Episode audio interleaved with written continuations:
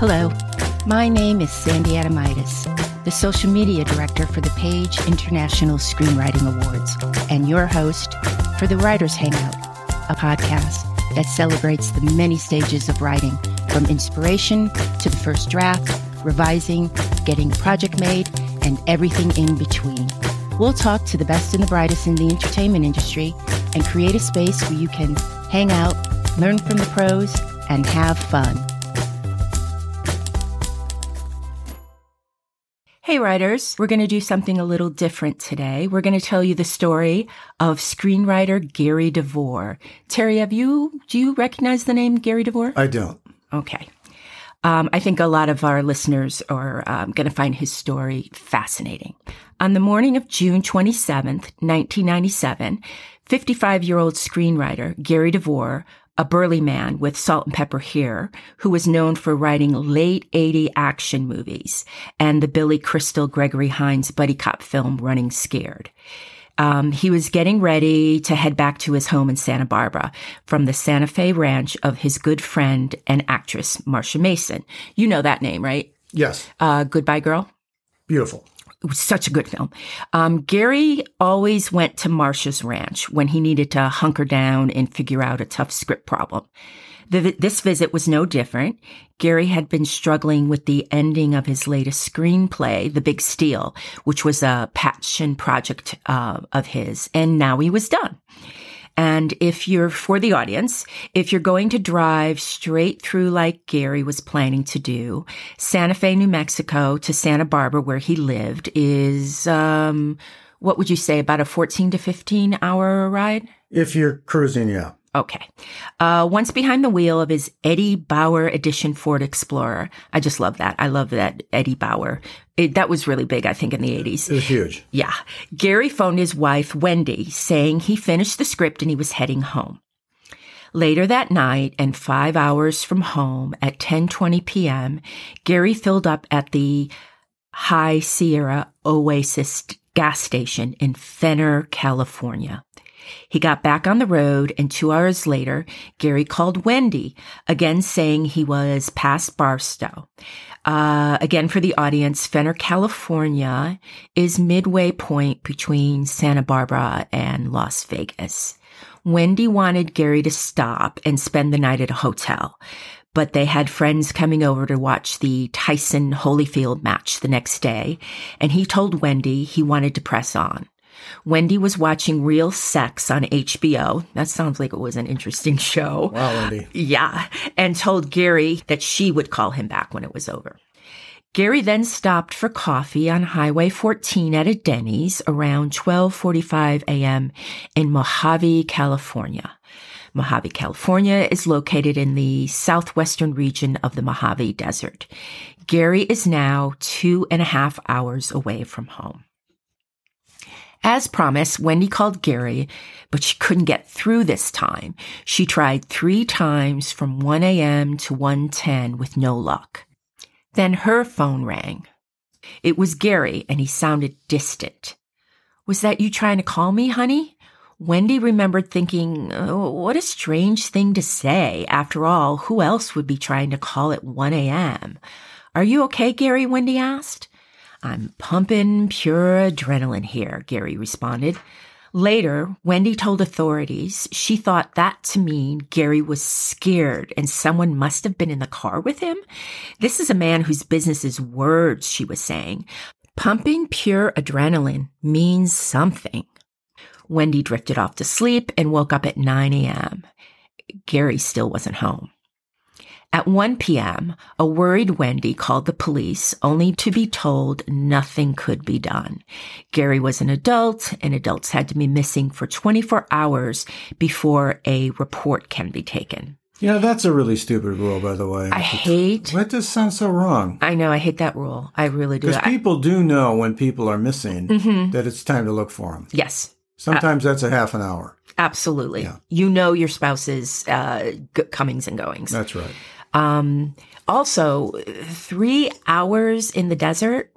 If you're lost, that that's precious time ticking away. Yeah, this is during the day, right? Mm-hmm. Yeah, that's Okay. So at 4 p.m., Wendy filed a missing persons report for Gary, and the search became a multi agency project, including the Santa Barbara Sheriffs, LA County, and get this, the FBI. Wendy called all of her and Gary's friends for help, and sheriffs organized search teams and combed the area he was last seen the Denny's in the Mojave Desert and the gas station in Fenner, California. A childhood friend of Gary stepped up and offered a $100,000 reward for his recovery, which enticed bikers and men with bloodhounds to join the search. In Palmdale, California, along Highway 14, the aqueduct bridge was driven over countless times. They kind of figured if there was going to be an accident, that's where it would have happened. Underneath the aqueduct bridge flows the water from the Owens River in the eastern Sierra Nevada mountains to Los Angeles, California. Gary's buddies arrived and rode on horseback searching for their friends under the relentless and unforgiving sun, while helicopters soared from above. Gary's ex-wife called people she knew in special forces for help. They searched the aqueduct with infrared. Dozens of agents in suits began to arrive one after another, claiming to be CIA, NSA, and military. Wendy didn't ask questions. She was happy to have anyone's help. A week of searching went by. No Gary. Wendy returned home to Santa Barbara. There she discovered the one copy of the big steal was missing from the home office. By week two, the men in suits disappeared and only law enforcement remained. Now it was Wendy's time in the barrel. Sheriffs got in her face and tried to intimidate her into confessing she took part in Gary's disappearance. She was asked to take a lie detector test. She did and failed. Wendy wondered if it was because of the extreme stress. People began to accept Gary's death. The chance of survival in the desert for three weeks are small. Media attention lessened and month after month ticked by, but on the first anniversary of Gary's disappearance, the press once again became interested in the story. Wendy was quoted as saying, I'm not going to believe Gary's gone until I see a body.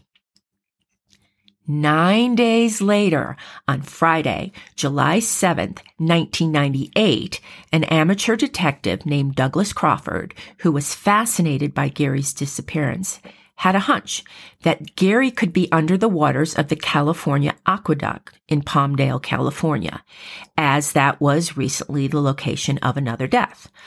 Although it had been searched by helicopters and people on the ground, Crawford was right police located skeletal remains inside Gary's submerged Eddie Bauer edition Ford Explorer in an upright position 15 feet underwater in the concrete open river channel. After the police had retrieved the Ford Explorer from the murky water, Gary's gun and his laptop containing the big steal couldn't be found. The SUV headlights were discovered to be in the off position, and Gary, known for never wearing a seatbelt, was belted in tight. All strange, right? Yes. Well, I buried the lead here. Gary's hands were missing. That's right. The writer had no hands. This has got to be some kind of message, right? That's gruesome. All this was considered very suspicious, as again, the aqueduct bridge was searched when Gary initially disappeared and had showed no signs of impact at the time. I mean, there would be skid marks, there would be a rail broken. Something. Something. When Gary first went missing, his case became popular with conspiracy theorists. And now with the discovery of the SUV minus Gary's script gun and hands, the speculations went through the roof. Let's break three of them down now. The number one theory out there, enemy of the state. Gary was murdered by the CIA. I need to take a step back here a second, explain something. The CIA had a long history in Hollywood, and it's been alleged that back in the 1950s, they started a project called Operation Mockingbird, where the CIA began recruiting American journalists and writers into a propaganda network. The recruited writers were put on the CIA payroll and instructed to write fake stories that promoted government ideas while dispelling communist ones. Gary's script, The Big Steal, he told friends would be the hardest hitting film studios had ever seen, featuring disturbing details against the U.S. government involving drugs, bank robbery, and the 1989 invasion of Panama. Would the CIA really murder a screenwriter over a movie? Well, Gary was known to have a working relationship with the CIA, and his ideology about the U.S. government had changed from pro to disillusioned over the years. But is that enough to have someone murdered? That leads us to theory number two the invisible man. Gary DeVore is in the Witness Protection Program. Did the CIA become aware of the powerful and damning secrets Gary was about to spill to the world via his screenplay? Did they stop him that night on the road? Tell him the only way out alive was to disappear? Start a new life? Is that why it took a year to find Gary's body? Did the CIA stage the aqueduct area? Lot of questions. Gary's friends and Wendy said Gary would never agree to such a thing. But then again, Wendy once said she saw a homeless man in a shopping center in LA who looked exactly like Gary as she imagined him having aged 15 years. The man talked about conspiracy theories and said he fought in the Gulf War. Wendy never saw the man again. The third theory is the least common, so I'll end with this. Double indemnity. Wendy had Gary killed. Possible but no evidence was ever found. Terry, who do you think killed the screenwriter with no hands? Hmm. Well, I think we can eliminate Eddie Bauers. and um, the hands thing freaks me out. Uh, that that's really kind of like a mafia move. Right. So yeah. you kind of feel like uh, he wasn't missing an arm, it, two hands. Yeah, why would the CIA want that out there? A message not to write anything against to, the government, not to get the political, but to, not to write anything. Yeah, but to whom? People that are interested in it? Well, his screenplay did uncover some things about the invasion of Panama that he felt um, would be uh, like a bomb dropping. I mean, also, we're talking about the 80s. I think if that came out in today, wouldn't even make page one of any of the newspapers. But back then, you know, government uh, mishaps. Yeah, I think what I'm asking is that if the CIA, the kind of organization that wants to send a, a, a scare kill out, um, and I, I, have problems with that. Yeah. Although it really seems like that um, that fits the story pretty well. And I know that the CIA has kind of changed a lot since the internet became popular. I think they, I think they were more active before. I feel like they're they're more in hiding now than they ever were before. I think they, you know, uh, I think they messed around a lot more, but the information flow tends right. to have them to be even more secretive now.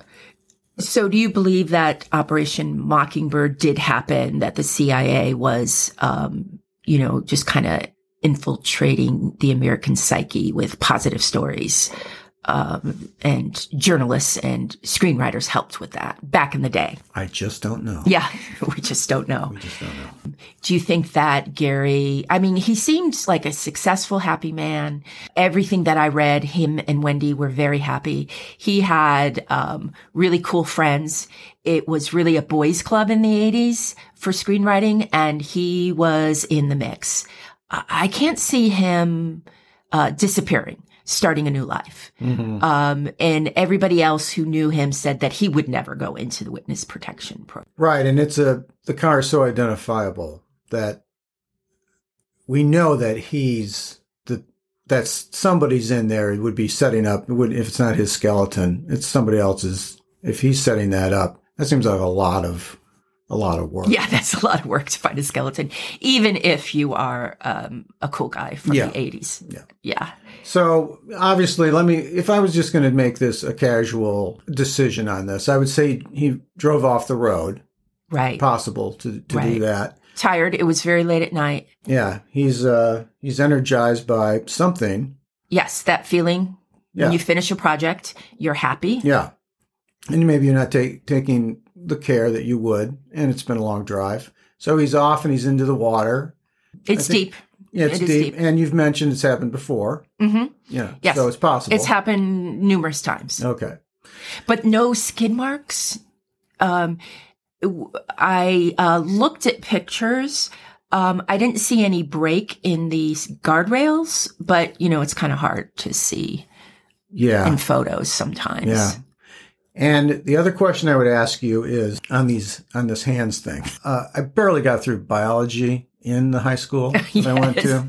I would say I need to know if the lack of tendons and other parts that kind of keep the bones together, if if over time those were fish and other things. Right. Yeah, that is a possibility. Um, there were different um, pathologies done, and um, you know, like in like anything else in the world, one uh, pathologist uh, said, "Absolutely, this can happen." Um, water wears things down. Uh, the hands could have detached, and then you have other people saying it's impossible for just the hands to detach Oh, from his okay. body. That's a good point. So, um, and it was just skeletal remains, no, no skin, nothing. And I think, if I remember correctly, the hands were also found in the back end of the car. Oh, okay. So, um, bones and, uh, worn down by water over the years.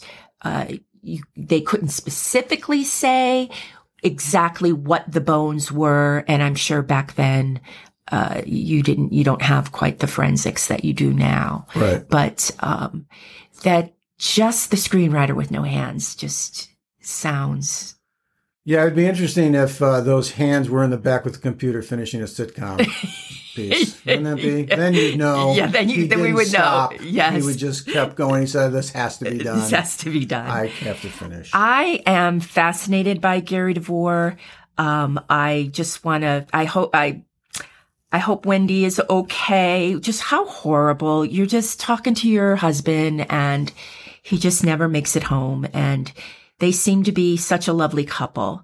Um, I did in my research, I want to let you know, um, my resources for this story were a Vice article written by Thomas Gain, and I leaned very heavy on a book entitled The Writer with No Hands by Matthew Alford and a documentary of the same name by William Westaway.